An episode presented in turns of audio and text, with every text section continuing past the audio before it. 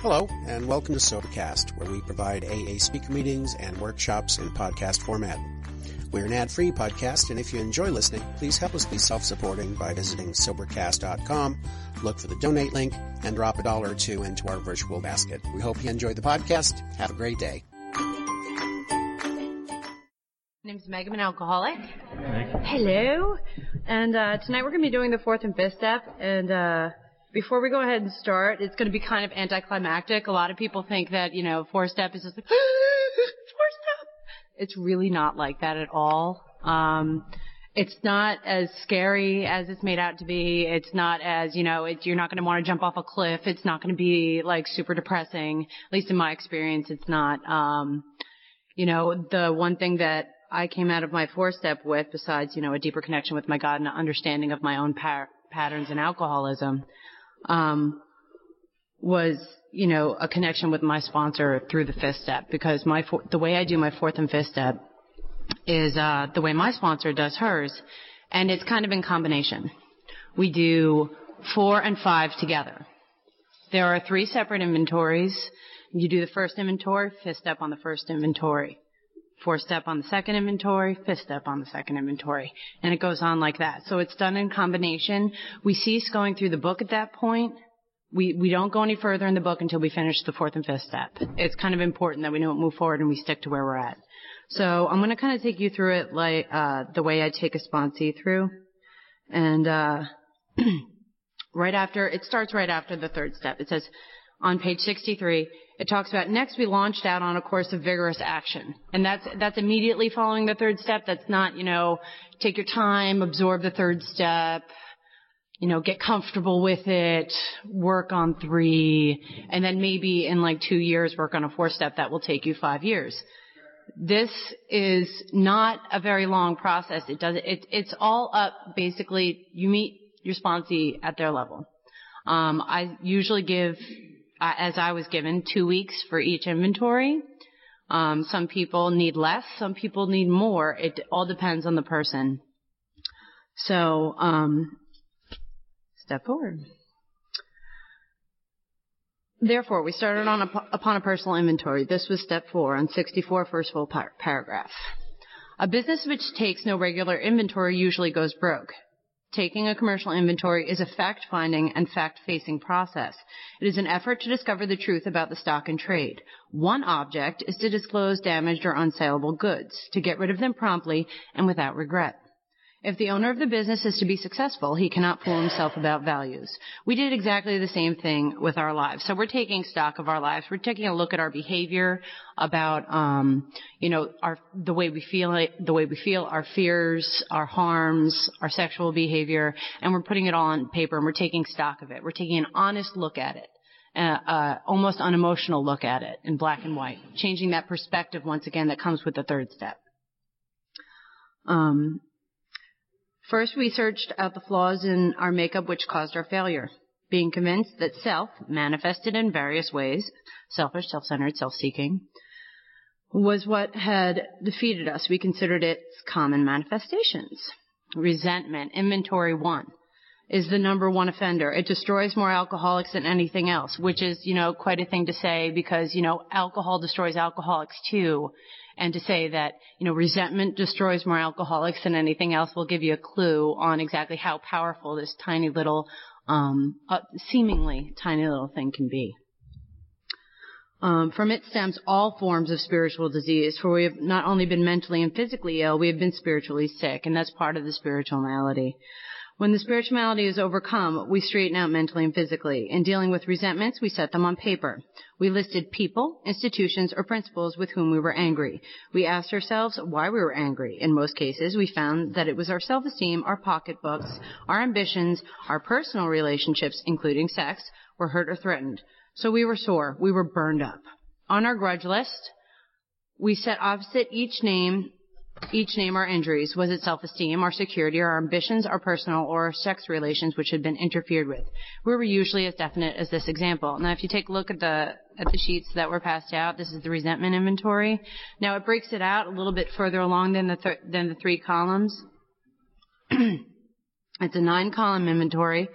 And what it does is it, it pulls out where was I dishonest. It pulls out where I was frightened. It doesn't just stop there. So it's, it's really important to see where in the process what my patterns are, what, you know, my sponsee's patterns are with dishonesty, with being frightened. Um, where was I to blame? Where was I at fault? And how do I set these matters straight? So how do I set these matters straight ends up right on your eight step. We're going to pull a whole bunch out of this four step. So it's kind of important that we don't burn it or, you know, throw it away or put it in a God box. We do a lot of, of work from this inventory as we go through. Um, for example, Mr. Brown, his attention to my wife affects my sex relations, self-esteem. Now, what I usually have um, my sponsees doing what I did was that you put each each letter down and you explain each one. It's not just it does affect my. It's how does it affect my. Um, I don't think it's important that necessarily I need to be able to read it to understand it because a lot of people are like, I can't write that much. That's a lot. It's just important that uh, if I'm writing the four step that I can understand what it means in, you know, a month or two that I can look at it and say like, oh, that's how it affected my self-esteem. This is a pattern of mine. This is something that, you know, affects me in that way. Um, same thing goes with selfish, self-centered, and self-seeking. Now, those are three different definitions. We were having a little bit of a, a juggling before this because uh, they're very similar and they're easily confused. Um, selfish is I want what I want when I want it. Self-centered is it's all about me. The other person's feelings aren't considered and self-seeking is what can I get out of it. So those are three completely different things, and I'll tell you, they're almost always at play in every resentment. At least in my experience, every one of those. And how is that at play? Because we all know we're always selfish, self-centered, and self-seeking when it comes to resentment. How are we that way? Where was I dishonest? And that's almost always there. Whether it be, I find a lot, um, I wasn't honest with my feelings. I wasn't being myself. That's another one. Um, where was I frightened? Depending on the resentment, it's it's pretty simple. I was afraid I was going to be hurt 90% of the time. I was afraid that uh, I was going to be alone, or I was afraid somebody wasn't going to love me. Um, where was I to blame? What did I do to damage the relationship? And this will go through. Um, and this is this is you know who who was affected by this. You know, like a resentment against my mother affects my father, affects my brother, affects myself, affects, you know, infinite numbers of people because it's not just me and the person involved that are affected my, by my resentment. It's, it's everybody. It's, it's everybody that's touched by that relationship and it's kind of important to see where that damage goes. You know, that damage can be limitless, especially in close familial relationships. Um, where was I at fault? What were my character defects? I like to use um, the seven deadly sins as a base they're a lot easier. I just use that as a basis because it's, it, it gives you little categories and I'm not so good at necessarily identifying or putting words to resentments when I'm in the middle of it. It becomes a little bit more difficult for me. So as a base, I use that. If I need to go outside of it, I do, but I explain each one. It's important that each one I say how. It's like I'm not just prideful. How was I prideful? How did that, how, how did that affect pride? Um, how do I set these matters straight? Now this is where you're going to end up on your eight step. All right. We're going to jump down. We're not going to go through all the examples in uh, on 65. We went back through our lives. Nothing counted but thoroughness and honesty. Now I can tell you from the beginning of going through these, if I wasn't completely, I mean, now this happens every time, and it's, I scare sponsees with this because I went through my four step, and I was, you know, I was insane when I went through my first four step. I was crazy. I thought, like, you know, I was compelled. You know, I was at that point where I was like, I'm going to die if I do anything even slightly halfway. I'm going to die. Half measures avail me nothing, nothing, nothing. And I went through, and still, yet at the end of that, when I was doing my fifth step, there was two things I left off. Always. And you seem like a psychic. Because you're like, okay, so what didn't you put down? And I was at at that point I was compelled, and I thought my sponsor was a psychic. She's like, okay, what didn't you put on there that you're ashamed of or that you're embarrassed about? And that's where it became really important that I was working with a female on this stuff because you know what? There are things I'm just not to tell men. and it's just how it is. You know, and, and it's imperative that I do a fourth and fifth step with, with a woman, as a woman. Um, so those two things invariably end up creating a lot of relief, you know, or whatever those things are, but they're always two and nobody's ever alone and there's, there may be more depending on the person and how, uh, you know, withholding they are. But what really comes out of that is the thoroughness and honesty is so absolutely necessary in order for this process to work if we pull back, if we hold back and we don't take that honest look at ourselves, it's not, it's going to follow through in the rest of our step work. It's going to follow through because we're not going to be, our sixth step is not going to be accurate. We're not going to be pulling accurate character defects because we weren't thorough and honest. Same thing with seventh step. You know, you can't relieve something that you haven't been honest about. That's, that's not down there. Same thing with eight and nine and, and then after nine, I mean, what are you going to do? Because you, you've been halfway, you've been going through this halfway. You haven't been completely honest and thorough. So the effectiveness of the fourth and fifth step is proportional to the amount of honesty and thoroughness that you put into it. Directly proportional. Okay. When we were finished, we considered it carefully. The first thing apparent was that this world and its people, people were often quite wrong. To conclude that others were wrong was as far as most of us ever got. The usual outcome was that people continued to wrong us and we stayed sore. Sometimes it was remorse and then we were sore at ourselves. But the more we fought and tried to have our own way, the worse matters got. As in war, the victor only seemed to win. Our moments of triumph were short-lived. And that's where we, when we go through, the, the funniest thing I realized in going through my first four step was like, wow, yeah, all of these huge resentments were all me. Turning around and being like, I totally, I either placed myself in the position to be hurt, or, you know, I, I created this situation to create drama. I was always had a hand in it. I was never innocent, except in matters actually, except in matters of rape and molestation, which do not belong on a four step at all. They don't go there at all. I've had a lot of sponsees try to try to bring that guilt onto a four step and say, you know, I was I shouldn't have been drunk. You know, it was my fault because I was drunk and to go through a four step with something like that can be seriously damaging. So that has no business here and has business in the professional psychological community, and we don't even touch it. Um, so going through and finding out that I was literally the cause of all of this was ridiculous because I had these huge resentments, you know, against my mother. She was so controlling. She was this horrible person. And to turn around and find out, be like, right, what would you do if you loved your daughter and she was, you know, drinking and driving cars and, and, you know, disappearing for weeks on end? You know, I placed myself in that position. I knew the consequences of my behavior and I did it anyway. I was like, oh, whoops. I thought it was hysterical. I kept going through this and being like, wow, once again, my fault. Look at that. What should I have done instead? Another eight step. Um, all right, so moving on. And it is plain that a life which includes deep resentment leads only to futility and unhappiness. To the precise extent that we permit these, do we squander the hours that might have been worthwhile. But with the alcoholic, whose hope is the maintenance and growth of his spiritual experience, this business of resentment is infinitely grave. We found that it is fatal. From when harboring such feelings, we shut ourselves off from the sunshine of, sunlight of the spirit. The insanity of alcohol returns, and we drink again. And with us, to drink is to die. And in like no uncertain terms, this is where it was translated to me like, I am not, if I'm resentful, I am cut off from God. And this includes, I mean, I was used to, I was really impressed when I went through the first time. I mean, because the guys went through and did one style of four step, and then the girls went through and did this style of four step. And I remembered the guys going through and be like, red lights. I am resentful at red lights. And I was like, whoa, now that is seriously thorough.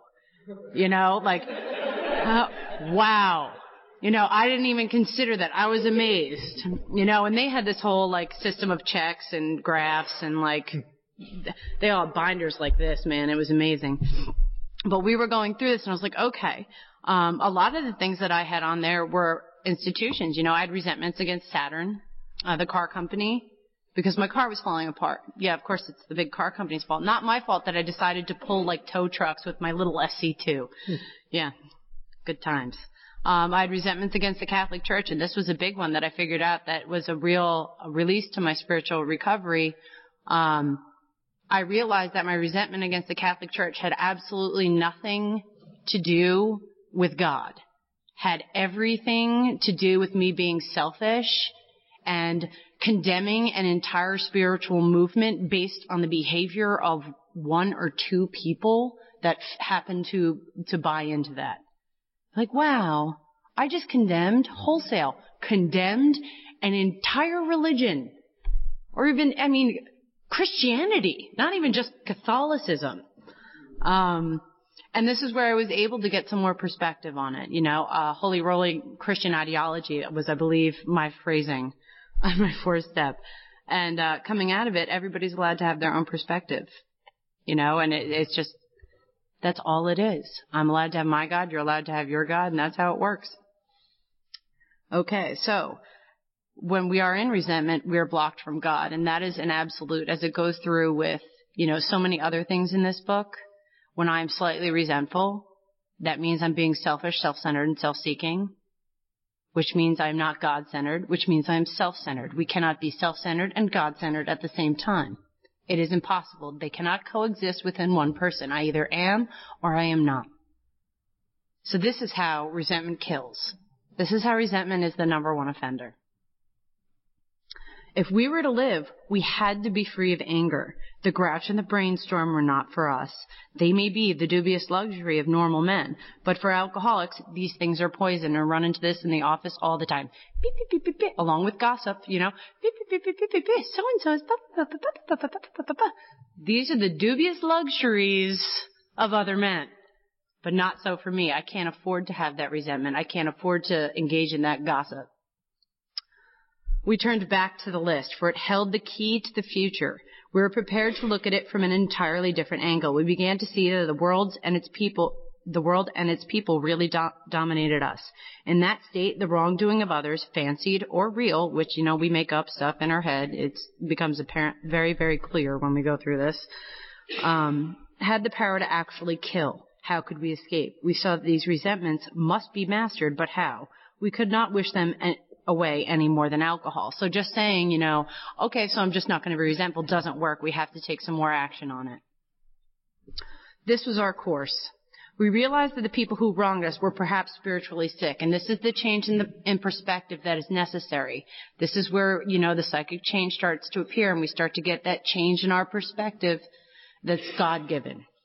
Um, we realized that the people who wronged us were perhaps spiritually sick that we did not like their symptoms and the way they, these disturbed us, they, like ourselves, were sick too.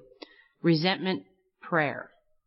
We asked God to help, help us show them the same tolerance, pity, and patience that we would cheerfully grant a sick friend. When the person offended, we said to ourselves, this is a sick man. How can I be helpful to him? God save me from being angry. Thy will be done. So there is a prayer for, for resentment. This is our resentment prayer we avoid retaliation or argument. So that's like a huge deal for me because I'm a big debater. I'm huge. And this is where it's telling me I don't argue. And this is where I learned to end the conversation. You know, I'm not going to explain my, I don't need to explain myself. I'm not going to debate with you. Conversation's over, which was a big thing I reiterated over and over and over again as I took this message out into the world as I took this message out into other meetings, because it's, you may find, I don't know how active other people are in other meetings in the area, there's a great deal of, um, people aren't sometimes necessarily open to this path we have before us. And a lot of times they enjoy to challenge, you know, um, and instead of engaging in that and being a bad example, I choose to step down and not argue. I'm not going to argue about my program. This is my experience. This conversation is over. It's extraordinarily difficult.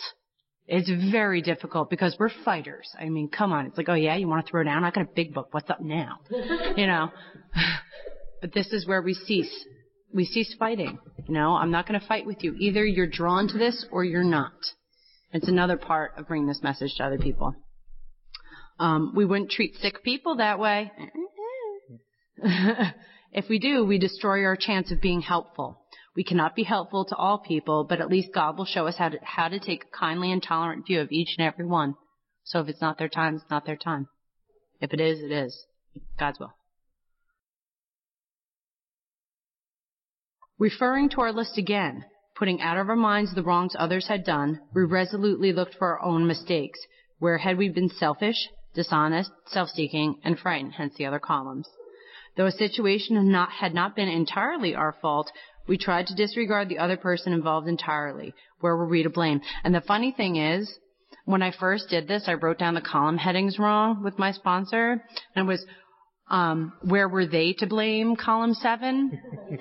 oh yeah. She's like, right, we're gonna redo that. And that's, that's where I learned it's a very active fourth and fifth step at the same time, you know, because when that happened, my sponsor sat down with me and as we went through each resentment, she said, okay, now where were you to blame? And I wrote, and we did the fourth and fifth step at the same time. When there are blanks, and there will be blanks, you know, there will be times where it's like, I can't figure out where I was dishonest. I don't understand how I was dishonest. I can't get it. Where my sponsor helped me to find that. Like, well, do you think that this may have been dishonest? Oh, right. Okay. So it's going to happen. There are going to be blanks, and that's the the purpose of going through. So that's the purpose of a fifth step, that guidance. Um, though a situation had not been entirely our fault, we tried to disregard. Blah blah blah blah blah. Where were we to blame? The inventory was ours, not the other man's. When we saw our faults, we listed them. We placed them before us in black and white. We admitted our we admitted our wrongs honestly and were willing to set these matters straight. Notice that the word fear is bracketed alongside the difficulties with Mr. Brown, Miss Jones, the employer, and the wife. This short word somehow touches about every aspect of our lives. It was an evil and corroding thread. The fabric of our existence was shot through with it. It set in motions, in motion trains of circumstances which brought us mis- misfortune we felt we didn't deserve. But did not we ourselves set the ball rolling? Sometimes we think fear ought to be classed with stealing, it seems to cause more trouble. And the more you take a look at your fear inventory, the more you realize, wow, just about everything in my life. Um, we reviewed our fears thoroughly. We put them on paper. Even though we had no resentment in connection with them, we asked ourselves why we had them. Wasn't it because self-reliance failed us? Self-reliance was good as far as it went, but it didn't go so far enough. Some of us some of us once had great self-confidence, but it didn't fully solve the fear problem or any other. When it made us cocky, it was worse. Okay, so that's the fear inventory. This is where a lot of people get confused. The second page is the fear inventory. And what we're gonna, what it goes through is what is this fear?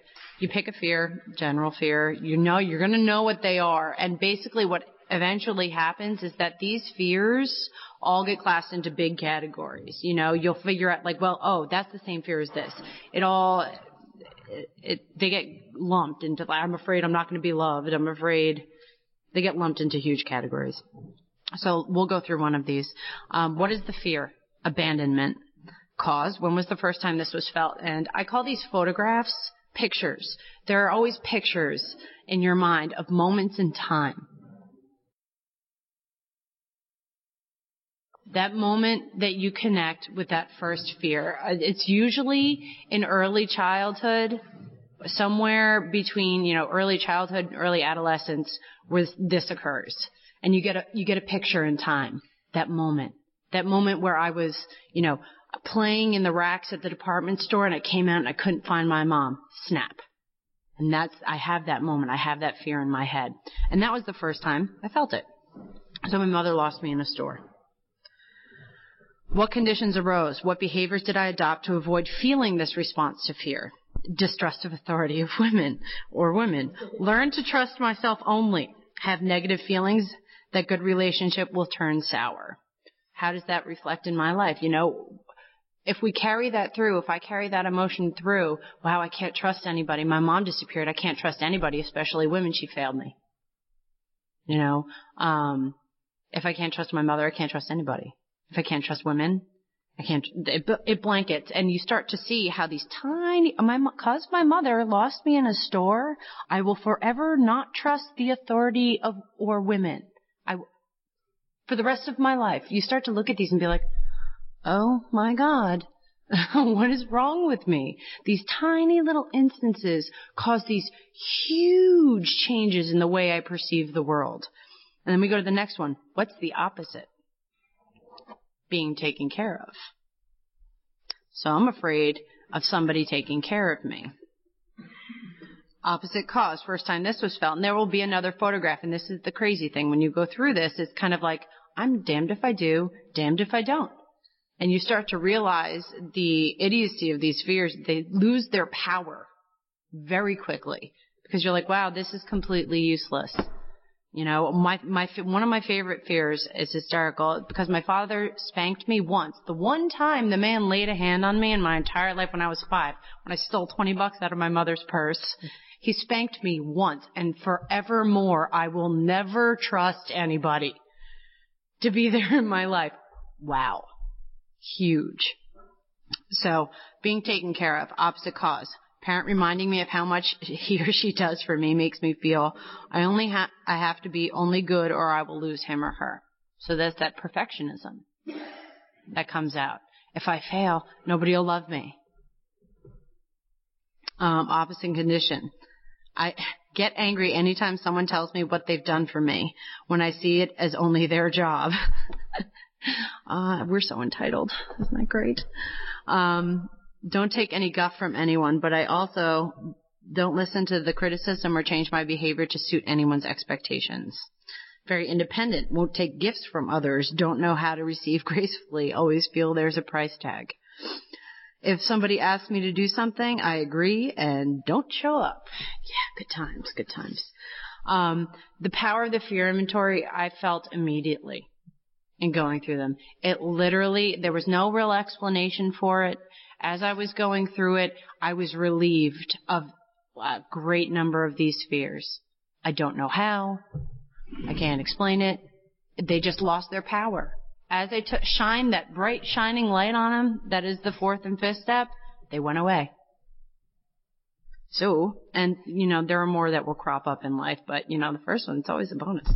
Um, all right. Perhaps there's a better way. We think so, for we are now on a different basis, the basis of trusting and relying upon God. We trust infinite God rather than our finite selves. We are in the world to play the role He assigns, just to the extent that we do as we think He would have us and humbly rely upon Him, does He enable us to match calamity with serenity. That is one of my favorite lines, and I reiterated it constantly in early sobriety. I want to match calamity with serenity. I want to match calamity with serenity. You know, um, and that takes different levels, you know, from blowing out a tire and getting into a car accident and then, you know, calmly getting out of the car and being like, so be it.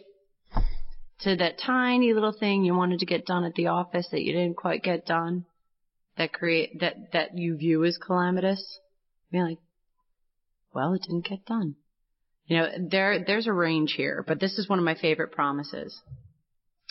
We never apologize to anyone for depending on our Creator. We can laugh at those who think spirituality is the way of weakness. Paradoxically, it is the way of strength. The verdict of the ages is that faith means courage. All men of faith have courage. They trust their God. We never apologize for God. Instead, we let Him demonstrate through us what He can do. We ask Him to remove our fear and direct our attention to what He would have us be. Now, that's also a spot check prayer that I use pretty consistently. Whenever I find myself in that place of fear, you know, it directs us earlier, um, you know, when we find ourselves in a in a place of indecision to pause, to take a step back, and that's usually where I add in the fear prayer. You know, God, please remove this fear and direct my attention to what you would have it be. And you'd be amazed at how that how effective that tiny little prayer is. At once we commence to outgrow this fear. So that's a huge promise. The second we we look that other direction, we at once we commence to outgrow this fear. That's huge. These things that have been haunting us for our entire lives. Now about sex. Woohoo! Many of us needed an overhauling there. But above all, we tried to be sensible on this question. It's so easy to get way off the track. Here we find human opinions running to extremes, absurd extremes perhaps. One set of voices that cry that cry that sex is a lust of our lower nature, a base necessity of procreation. Then we have the voices who cry for who cry for sex and more sex, who bewail the institution of marriage, who think that most of the troubles of the race are traceable to sex causes. They think we do not have enough of it or that it isn't the right kind. They see its significance everywhere. One school would allow man, allow man no flavor for his fare and the other would have us all on a straight pepper diet. We want to stay out of this controversy. We do not want to be the arbiter of anybody's sex conduct. We all have sex problems. We'd hardly be human if we didn't. What can we do about them? And that for me is about removing the judgment behind anybody's sexual behavior. There's zero judgment placed on that. That was really funny. Um, so that brings us to the sex harms done inventory, which is a combination inventory. Um, we do all harms done others and all of our sexual relationships. Now, what I did on mine, it was a kind of strange combination. I did small paragraphs. I created small paragraphs for each of the sexual relations relationships I had in my life. I also grouped together different times in my life. So college men, anything that wasn't a major relationship, you know, um, at home men, et cetera, et cetera, et cetera. I went through each of the relationships and I detailed the relationship. I wrote, you know, the positives, the negatives and my behavior just so I had that to go off of. And then I turned to my sex inventory. And I went through where was I selfish, self-centered, self-seeking? Where was I inconsiderate? So we're going to take a look at the breakdown of each of those relationships. Um, and also in just general sexual relationships, we're going to look at the breakdown of those. Because, you know, very rarely was anybody else's feelings considered when I ended up just in bed with somebody. It just didn't happen. I didn't care about you. It was all about me. And that's a real area for a lot of people, especially for women. That's a very big area of shame. So it's extremely important that there's no judgment a sign there. Um, where was I dishonest? I'm always lying, and it's just, you know, another piece of it. Who got hurt? And once again, we will find that it goes out in circles. It expands exponentially. It is not just me that I harm by my behavior. I harm the other people involved. I, I harm my friends. I harm my family in any given situation. It doesn't matter how. Um, where did I arouse jealousy, suspicion, and bitterness? Famous for that in relationships, you know, famous for um, engineering jealousy, suspicion, and bitterness to get what I wanted because I didn't care. Um, where was I to blame? What were my character defects? Once again, we can pull out of the seven deadly sins to make things easier. If you find you have, you know, another list you want to work off of, or if you do this, you know, better, just picking your own words, that's fine too. And what should I have done instead? This is another eight-step list. So here we're going to be building off of this inventory as well. okay. Uh, we're going we go through this with harms as well. This is where we get um, general dishonesty that's not placed on resentment. We get uh, stealing. We get whatever it is, a harm that you've done, any harm that you've done anybody else that doesn't necessarily contain resentment or didn't make it on any other part of the inventory, this is where it goes. Um, I'll go through one with money. Where was I selfish, self-centered, self-seeking? I stole from um, my job. I did this in sobriety, mind you. I stole out of petty cash from my job. Where was I inconsiderate? I didn't consider the company or my place in the company. I didn't consider that I was harming those around me by by taking money out of the coffers. Where was I dishonest? I lied about it. That was easy. Um, who got hurt? The company got hurt. I got hurt. The employees got hurt. Um, where did I arouse jealousy, suspicion, and bitterness? I aroused suspicion there because I didn't admit to it. I didn't cop to it, and you know, there was suspicion all around the company because somebody was taking it and they didn't know who. Bitterness, my other employees who knew that it was, wasn't them. it was me. Um, where was I to blame? What are my character defects? Greed. Um, I'm doing this in my head as we go through right now. Let's see. Let's just go with greed for now. I'm sure there are about five other ones. Greed. I didn't care. I just wanted what I wanted as part of my selfishness. I didn't care about how other people were going to be affected. I just wanted the money. Could have cared less. It belonged to me. I was entitled to it. They didn't pay me enough. Um, what should I have done instead? How about not stolen? That's always a good plan is not stealing when stealing. Um, and what I have to do here is give back the money. Not slip it under the door, not donate it to somebody, not buy a couple big books. I have to go to the company that I stole from and give them the money. Another eight step. Okay. Um, after we go through the sex inventory, we come to the sexual ideal. This is where those little paragraphs come in really handy. Um, I pulled out of each of those these paragraphs, and I go from my experience, and it's important that I go from my experience. And this builds and grows and changes. This is a living thing. Um, what do I want in a partner? I pulled all of the positives, all the things that I enjoyed out of my past relationships, and I put them down here. Anything. Now, this is the sneak attack. Anything I wrote in column one must be willing to bring to the relationship.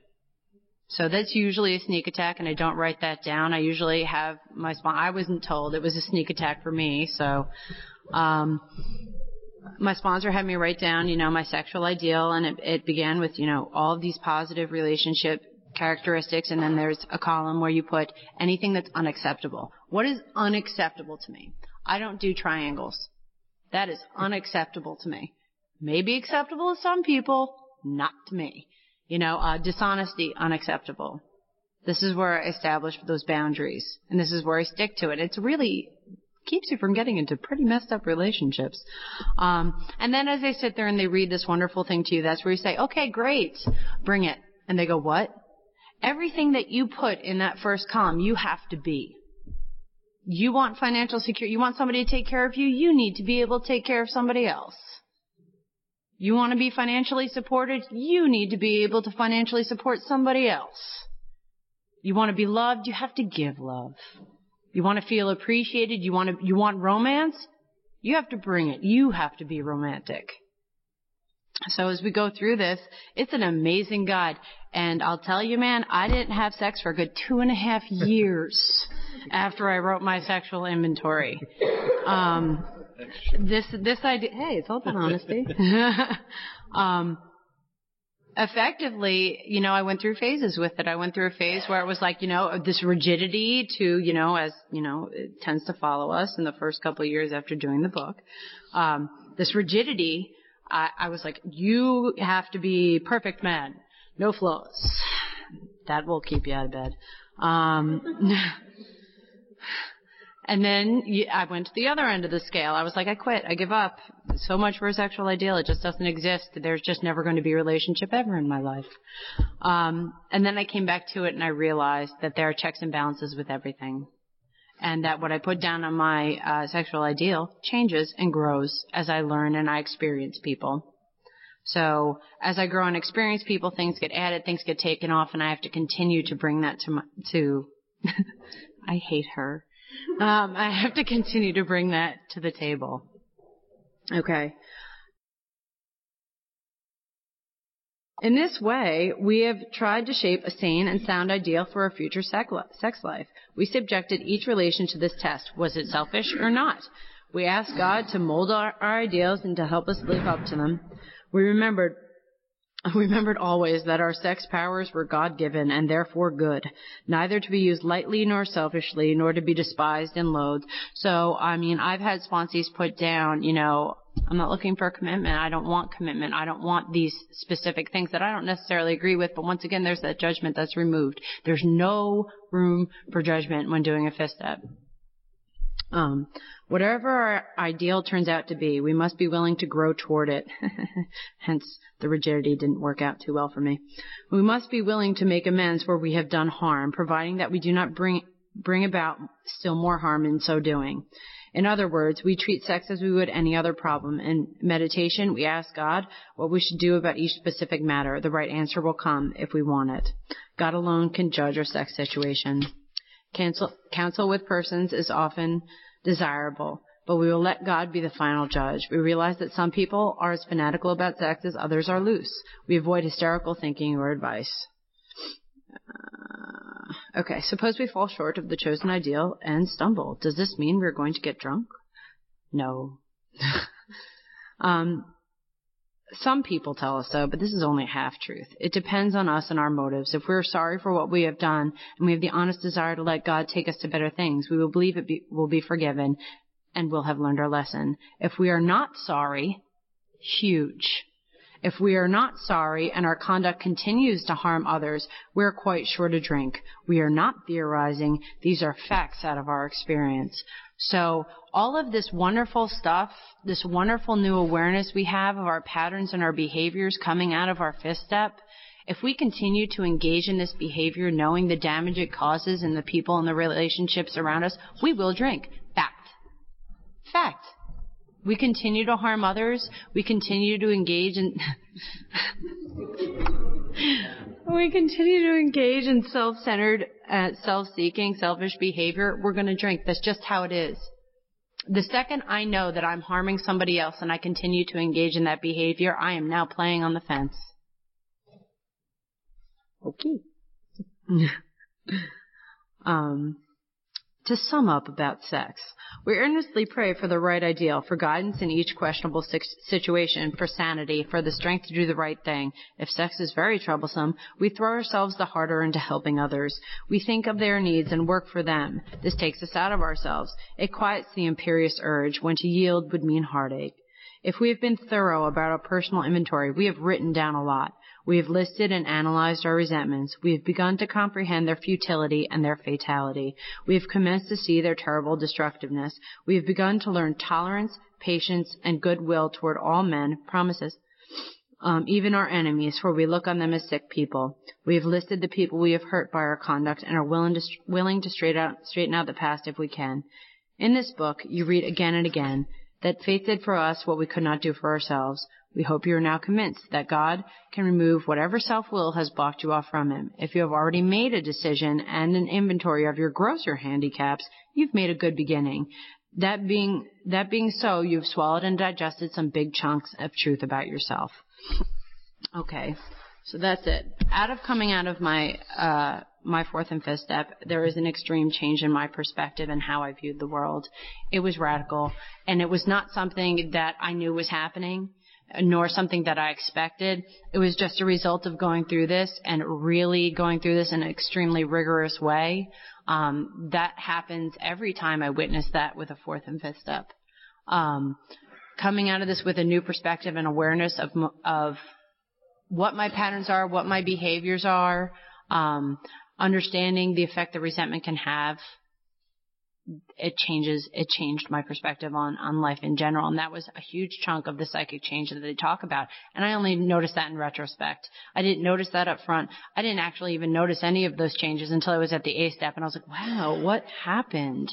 I'd been pickled. And that's what i call it. I was talking about it last week. You become pickled. There are things that just never are the same. They just never go back. You've been pickled. I can't go back to being a cucumber. I'm done so uh, with that, uh, thanks very much for letting me share.